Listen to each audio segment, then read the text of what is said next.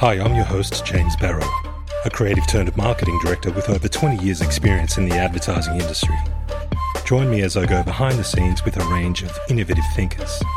Hear what inspires them, their processes, and the methods to their madness. Find insights that can help unlock your creative potential and apply them in your life, career, and business. Right here on the B side with James Barrow.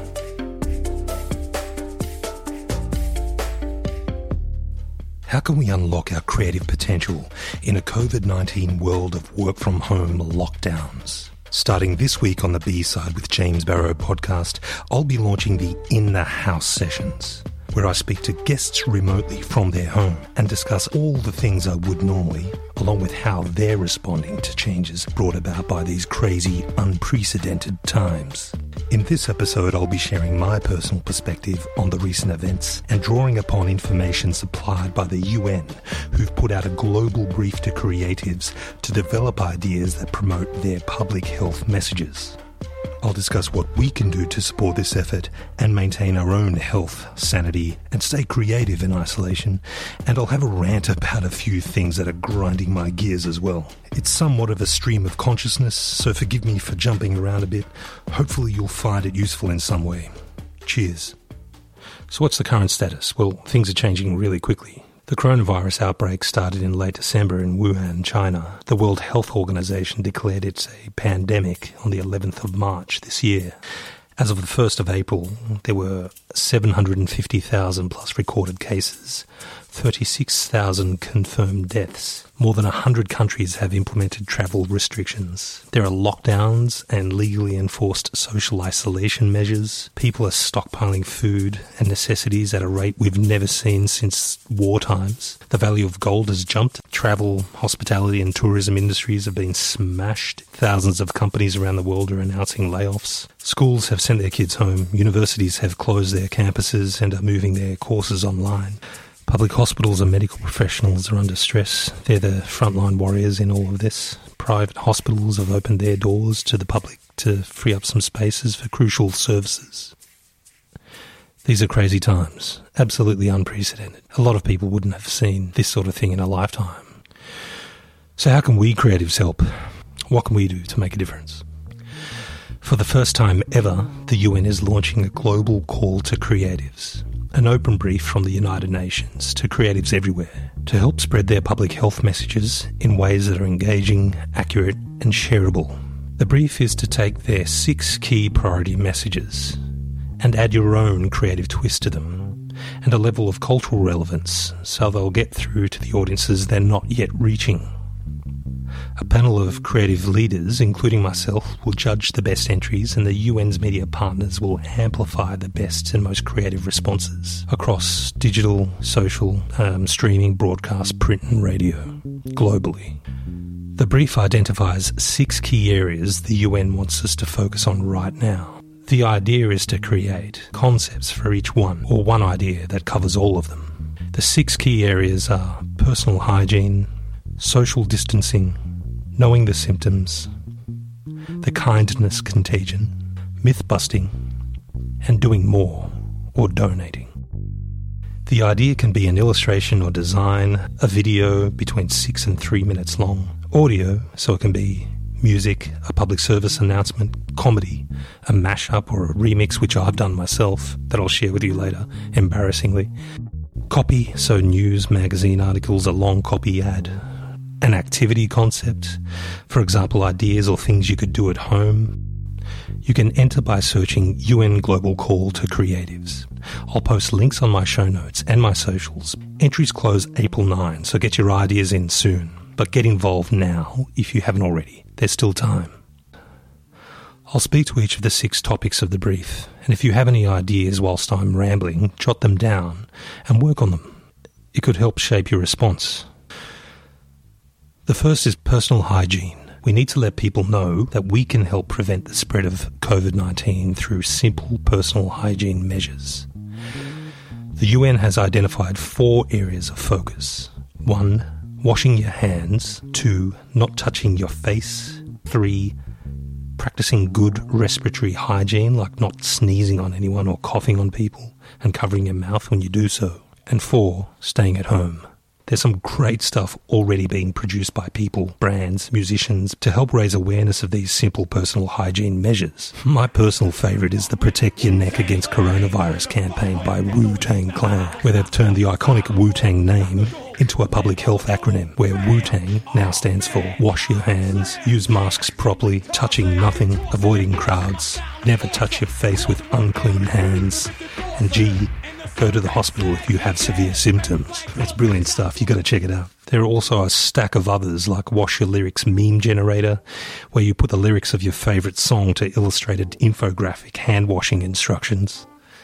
There's hashtag Safe Hands Challenge, sing along hand wash. There's hashtag no handshake with alternatives to handshaking like the foot shake, the elbow bump, bowing, waving to each other, and the Indian namaste greeting, you know, the one where you put your hands together and bow. So, yeah, ch- check it out. The second key message is social distancing. For the first time in known human history, we can save the human race by simply laying in front of the TV, eating cheese, and doing absolutely nothing. But seriously, to minimize the spread, we've all been advised to stay home and avoid gathering in groups. Companies around the world have established working from home policies, and there's some really cool ways people and organizations are making the most out of the situation too. Like Together at Home, a concert series launched by the World Health Organization and a group of exceptional musicians. These Together at Home sessions take place every day across multiple hours. Yeah.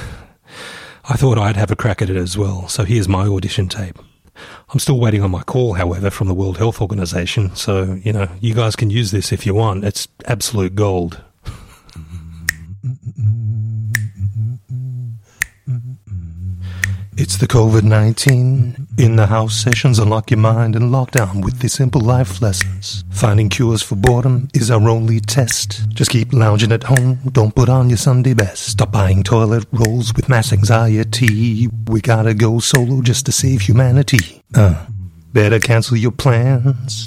Keep your ass at home you and wash your damn hands. Yeah, no thanks. Mm-hmm. You don't get no mm-hmm. coronavirus. Mm-hmm. That includes you, Bondi. Please don't share no coronavirus. Toilet rolls won't save you. We don't want your coronavirus. Stay at home, people. Sorry, I won't do that again. I promise. On to people who do it a little better than I do, but there's balcony concerts in Spain, virtual watch parties for Beyonce's 2018 Coachella performance. There's hashtag stay home on Instagram. Offices are expanding the use of online tools like Zoom and Skype and establishing clear work from home processes, which will make for happier, healthier workplaces in the long run. There's an awesome paper by Macquarie University talking about how you can establish a good work from home process. There's also a great piece by Ogilvy Worldwide, which I'll again post links to in my show notes. Brands like Coke, McDonald's, and Audi, and others are sending out messages encouraging social distancing by changing their logos, separating the golden arches, for example, or the actual letters in their brand mark. Nike says that if you can play at home, you're playing for the world in one of their recent campaigns. I'm in two minds about all this stuff, really. If on one hand its aim is to build public awareness, then that's great. And if it aligns with their values and they're actually doing something to help people, it's amazing. If, however, it's shallow virtue signalling and they're not backing it up with measures to support efforts broadly, then superficial changes to logos aren't going to make any significant improvement to people's lives or help anyone. But it might remind us of how intangible brands themselves are, or what cultural anthropologists and historians assert that brands are just figments of our collective imagination. Yuval Noah Harari speaks to this point extensively in his book Sapiens. In it, he says, Ever since the cognitive revolution, sapiens have thus been living in a dual reality. On the one hand, the objective reality of rivers, trees, and lions. On the other hand, the imagined reality of gods, nations, and corporations. As time went by, the imagined reality became even more powerful, so that today the very survival of rivers, trees, and lions depends on the grace of the imagined entities, such as the United States and Google. Sapiens is well worth a read. It's probably one of the most inspiring books I've read in the last five years. I highly recommend it. So maybe now is the time to focus on what really matters the tangible things that we need right now, and the real ways we can make a difference. The third key message is know the symptoms. In short, don't fuck around. This is no joke. If you have a fever, cough, and difficulty breathing, seek medical attention and call in advance. Follow the directions of your local health authorities. This thing is worse than the flu, right? It's no joke. Most people haven't even had the flu. If you've had the flu, it's like being hit by a bus. This is like being hit by a bus and stomped on by an elephant. You know, it is debilitating. So, yeah, don't mess about. Know the symptoms. Get medical attention early. The fourth key message is kindness contagion. First, I'm going to have a rant on panic buying and all this other stupid nonsense, and then I'll stop.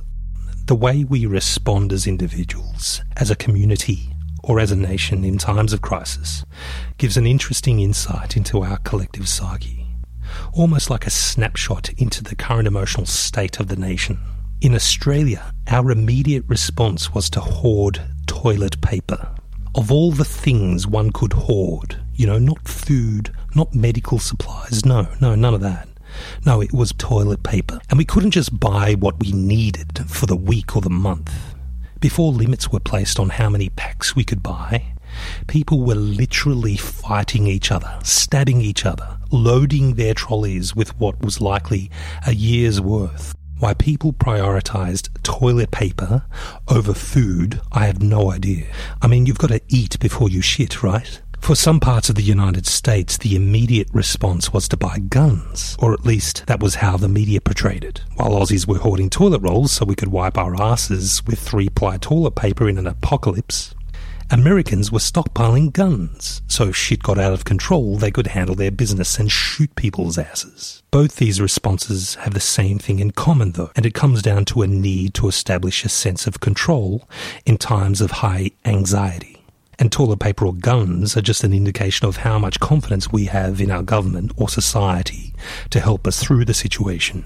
Researchers at Macquarie University and other universities, mind you, have written some really interesting pieces on this, which I'll post links to. One piece suggests that we have an innate need for control, especially in unpredictable and scary times like these. So, stocking up on something relatively inexpensive and that's associated with comfort is something we can do easily to regain that control. Another suggests that the strange behavior we're seeing are likely symptomatic of illness anxiety, the ultimate example of FOMO, and symptomatic of what behavioral psychology calls safety behaviors. I'm going to butcher the research completely, but I see it like a scatterplot where the y axis is anxiety and it ranges from low to high, indicating how worried you are about the current situation. And the x axis is control, again, ranging from low to high, representing how much control you need to feel in the situation and the lengths you feel you need to go to to secure your health and well being and that of your families. So, on the far left of the control axis and high on the anxiety axis is toilet paper. This, in my opinion, indicates a high level of anxiety, but lower levels of control required due to greater confidence in government, society, and our businesses to help us through this. So that our immediate priority is on securing our personal hygiene and that of our families.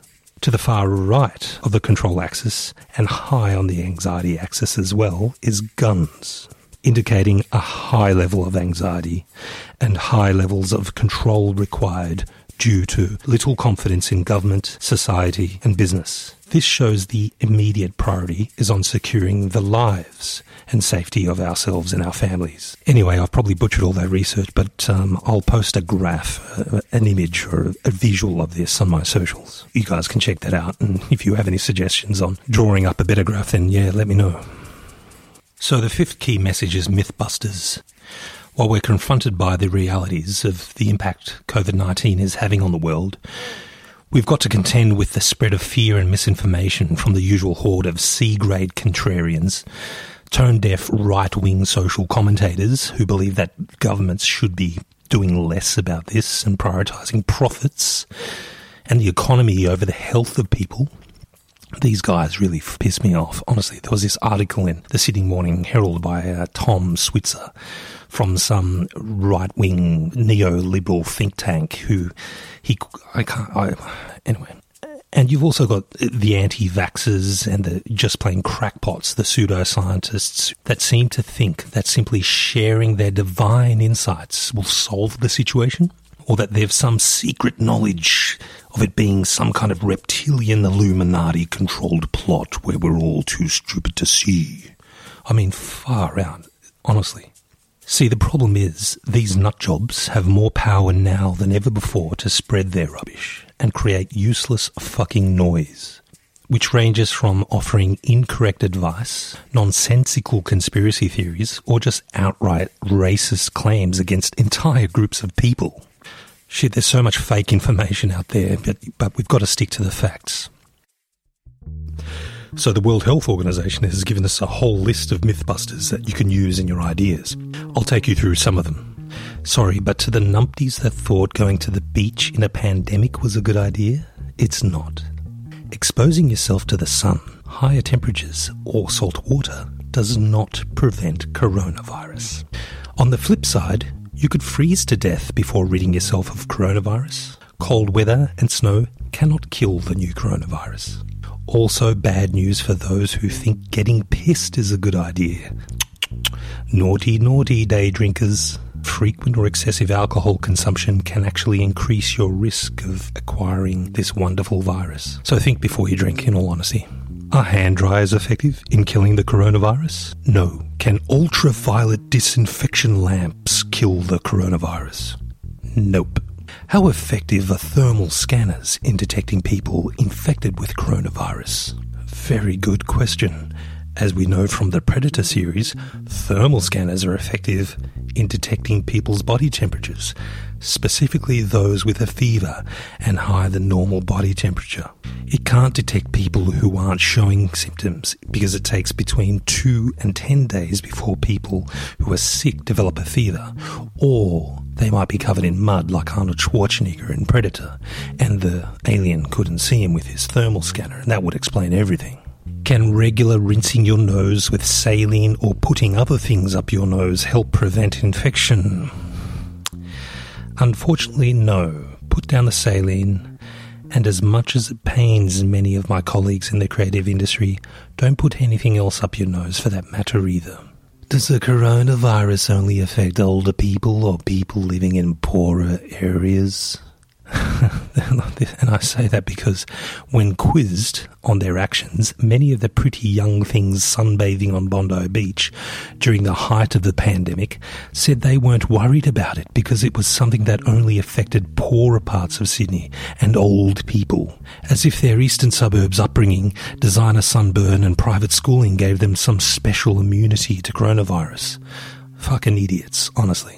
The fact is that people of all ages and backgrounds can be infected with the coronavirus. Older people and people with pre existing medical conditions such as asthma, diabetes, heart disease do appear to be more vulnerable to becoming severely ill with the virus. So, the last key message is do more, donate. Just taking part in this global creative brief, giving your time and creativity in sharing these messages is amazing. If you'd like to do more, the UN has set up the COVID 19 Solidarity Response Fund, which has been launched in partnership with the UN Foundation and the Swiss Philanthropy Foundation. This fund allows you to donate to the World Health Organization's COVID 19 efforts to track and understand the spread of the virus, ensure patients get the care they need, equip frontline workers with essential supplies and information, and accelerate efforts to develop vaccines, tests, and treatments. There's hashtag stop the spread, hashtag alone together, and there's a whole heap of other initiatives that can be found by visiting covid19responsefund.org.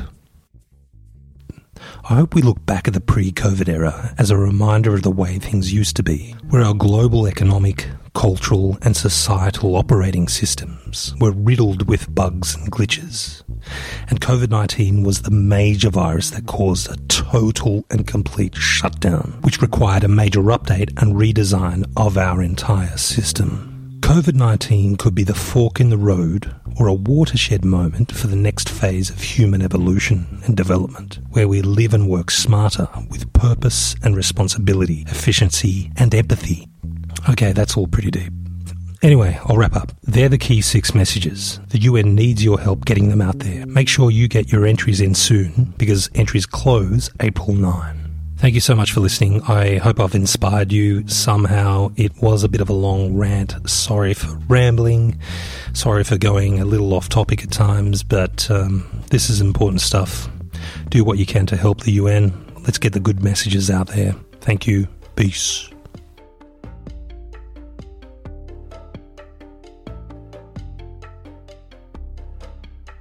If you'd like to find out more about me or the B-Side podcast, please visit jamesbside.com. That's one word, jamesbside.com.